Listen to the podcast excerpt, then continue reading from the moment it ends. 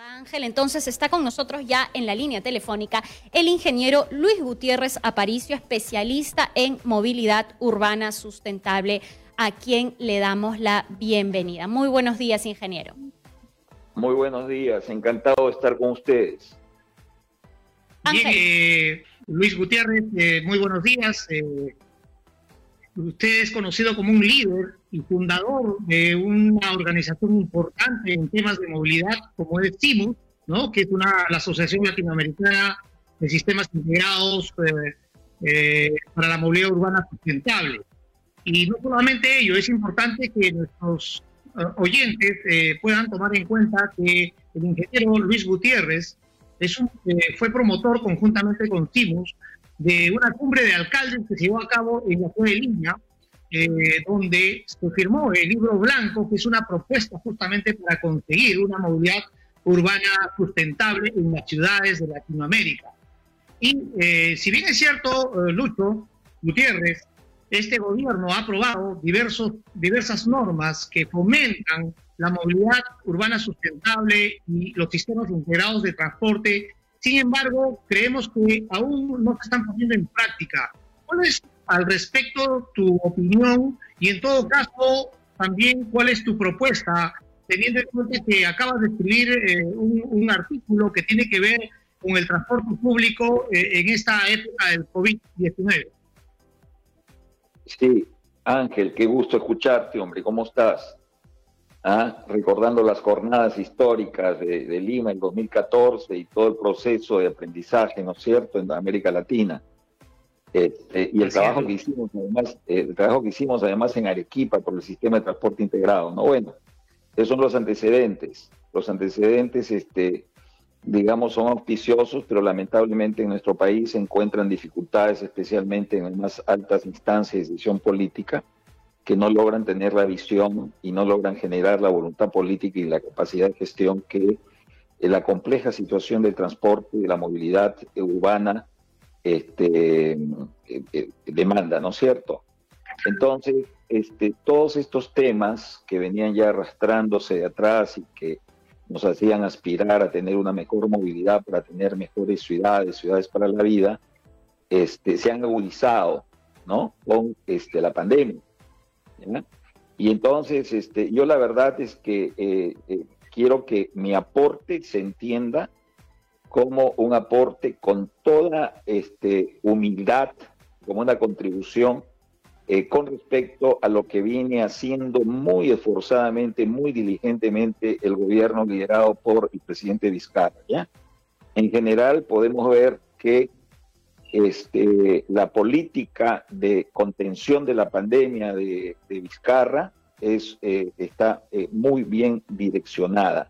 Sin embargo, este es un proceso duro, muy duro de aprendizaje porque hay muchas novedades que encarar en el camino y el gobierno ciertamente ha ido identificando puntos críticos, ¿no? Como este, se establecieron, por ejemplo, el tema de los mercados, el tema de los bancos, en el marco además de eh, los problemas que generan, puede tener este, demasiados pobres e informales en el país, ¿no es cierto? Y un Estado eh, y un sistema de salud este, precario, deteriorado por eh, años en donde se ha colocado al Estado como subsidiario y ha imperado la corrupción. Entonces estamos pagando factura de todo esto, pero el gobierno ha ido identificando los problemas críticos, decía, y uno de los problemas mayores que van a gravitar, este, ya están gravitando y van a gravitar en los próximos meses con el ingreso de la actividad económica, es el transporte público urbano. Y lamentablemente este es un talón de Aquiles, es un punto débil en la estrategia del gobierno central y de los gobiernos regionales y locales. ¿ya?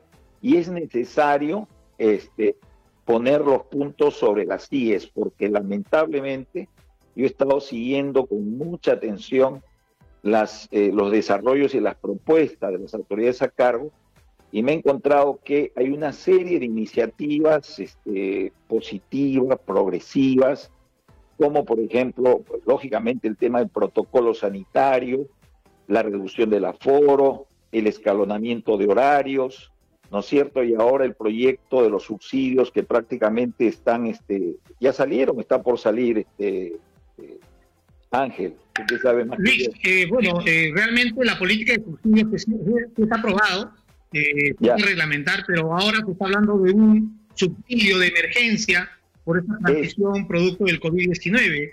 Pero en todo caso, Luis, tú hablas de una falta de visión. ¿Qué está faltando para que eso vaya en la línea correcta? En todo caso, de manera concreta, ¿cuáles son las propuestas, Luis? Porque finalmente tú tienes 45 años de experiencia en el sector, has trabajado en, varios temas, en diversas ciudades, y como peruano es muy valioso lo que tú puedas decir, tanto a las autoridades como a todos los que estamos involucrados en estos temas de movilidad urbana sustentable. Sí, Ángel, efectivamente, hay, digamos, una propuesta de subsidio como enfoque para sostener un servicio público, pero todavía se está, entiendo yo, proyectando un subsidio para la emergencia, ¿no es cierto? Eso está todavía en proceso, ¿no? Así es. Y entonces hay ideas de hacerlo por la gasolina o de hacer un esquema administrativo muy complejo, etcétera, etcétera. Yo lo que planteo concretamente es un conjunto de medidas de emergencias inmediatas con un sentido de prioridad que hay trabajar Esas son las siguientes, ya son medidas con carácter de urgencia y prioridad suprema. En primer lugar, Ángel, hay que aplicar, implementar inmediatamente, pero así con, zapatos con clavos, ¿ya? Organizar un comité de crisis multisectorial con un cuarto de guerra que sea capaz de implementar en el término de la distancia eh, un sistema de tarjetas sin contacto.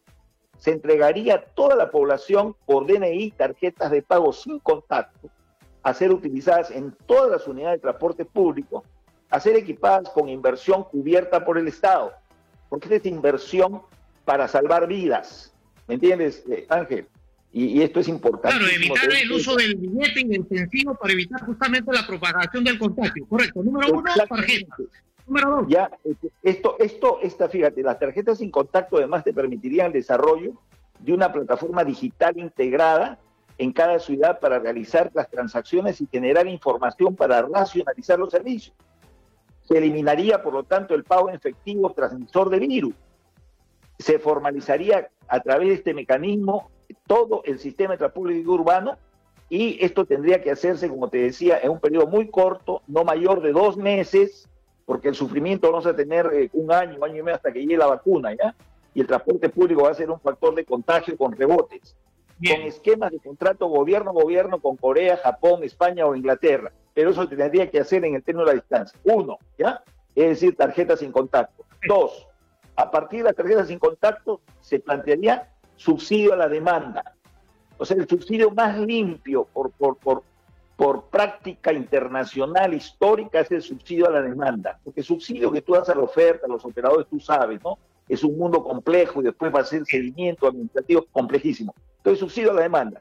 Se depositaría un subsidio en las tarjetas que mencionamos antes por una cantidad de viajes mensuales a los sectores con menos ingresos.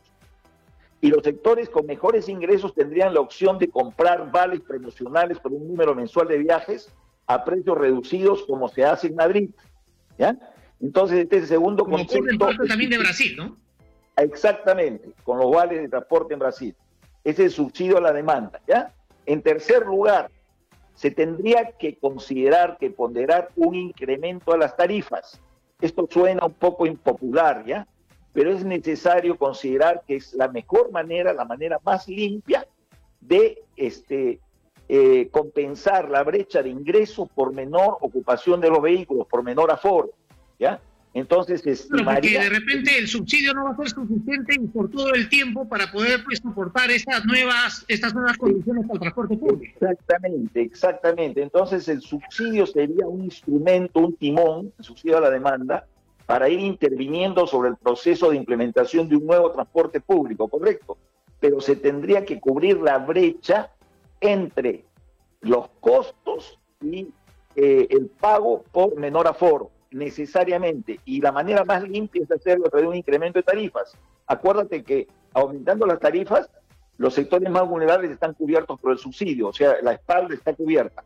Eso incentivaría el uso de vehículos más grandes y eficientes, porque lógicamente los operadores no van a querer pues soltar sus carritos chiquititos que se van a, van, van a ¿cómo se llama? En cada viaje van, un puñado de pasajeros que eso no va a cubrir sus costos, ¿no es cierto? Entonces van, va, a ser un incentivo a vehículos más grandes eficientes, lo cual se reforzaría además mediante el subsidio a la chatarrización para racionalizar este, la oferta de, vehículos. Ingeniero, pero esta, estas propuestas que usted eh, presenta aquí en Súbete Ya requieren un tema de voluntad política y realmente de reorganización de nuestro transporte, que es algo que se viene arrastrando desde hace muchos años y con diversas propuestas que no culminan en que tengamos un transporte público organizado y formalizado al 100%. Es, requeriría que, según usted lo plantea, en dos meses se haga un trabajo que las autoridades han ido postergando año tras año. Claro, pero ya no, ya no es posible más postergación, ¿cierto? Porque si no la gente se muere y se van a morir los más pobres, ¿no es cierto? Entonces, por eso yo estoy planteando las medidas y voy a recapitular porque quisiera terminar la lista de medidas urgentísimas, ¿ya? En estos dos meses. Y que tendrían que hacerse este, en el término de distancia y hacer entender a los operadores que se va a su rescate, a su apoyo, este, en un tiempo muy corto, pero que se necesita su colaboración para implementar todo eso. Dije, tarjetas sin contacto, subsidio a la demanda, incremento de tarifas y, lógicamente, una fuerte y rigurosa fiscalización pero entendiendo que la fiscalización se concentraría en el cumplimiento de los protocolos sanitarios, ¿no? En ese tema, y se complementaría con... la parte, que es lo, fundamental ahora. Claro que sí, y esto se complementaría además, Ángel, con campañas de concientización de usuarios y operadores, y se debería premiar a los que mejor cumplen las normas, ¿ya? Ese es el, el cuarto punto. Y el quinto punto, en donde hay que meterle mucha concertación y mucho ingenio, es el la aplicación del escalonamiento en horarios de ingreso y salida en actividades del sector privado, pues se ha hecho solamente para el sector público, ¿no es cierto? Este, incluir esta medida, incluir esta medida en los protocolos sanitarios, las actividades que van incorporándose sucesivamente, segunda, tercera y cuarta fase, y lógicamente una supervisión estricta de estos compromisos. Esas son las medidas de urgencia, las medidas que se tienen que hacer, ya como dije, con zapatos, con clavos aquí y ahora, ¿ya? Y que deben, deben ser totalmente integradas y, con sentido de prioridad. Lógicamente, esto no significa que se deje a un lado el transporte no motorizado, el proyecto CITIS, la ampliación de las veredas, las ciclovías y todos esos, esos planteamientos este, importantísimos, pero que lógicamente no sirven para resolver los problemas mayores de la movilidad de la gente.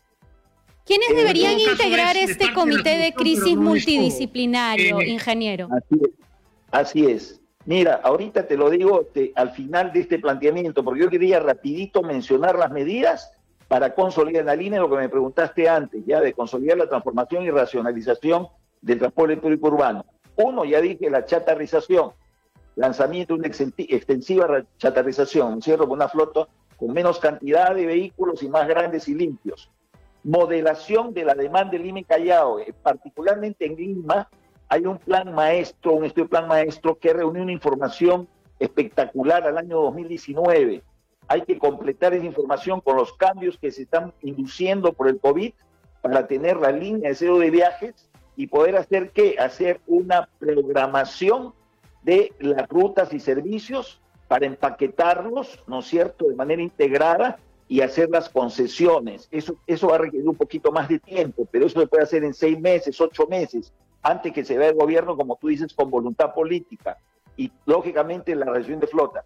Y entonces todo esto, ¿no es cierto?, exige implementación de una tecnología de punta y, como decíamos, la conformación de un comité de crisis multidisciplinario con un cuarto de guerra digitalizado como la Organización de los Panamericanos. ¿Quiénes deben participar? En primer lugar, desde Palacio de Gobierno debe dirigir eso, con el, con el Comité de Salud, el Ministerio de Salud, que tiene que presidir para cuidar que no se produzca el disparo de las muertes por transporte público, tiene que estar obviamente el MEF, el MTC, lamentablemente el MTC este, está dirigido por un buen ministro, pero es un ministro carretero, o sea que de transporte urbano sabe muy poco, incluso se pegó una patinada cuando participó en el equipo de Henry Zaira en la época de monorriel en Arequipa, ¿no? Bueno, él es carretero, lo necesario es que Carlos Rosada y, Carlos Extremadoiro estructuren y participen de un equipo multidisciplinario porque hay que hacer participar al Ministerio de la Producción para concertar con el sector privado el escalonamiento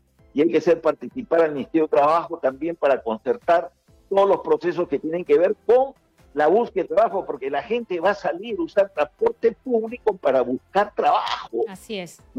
Bien. Ingeniero, esos son los temas que tienen que encararse. Muchísimas gracias por la entrevista, entonces, por brindarnos la propuesta y, y claro, coincidimos, Ángel, en que es realmente urgente que eh, se pueda ordenar la situación del transporte público urbano. Sí, sí, Stephanie.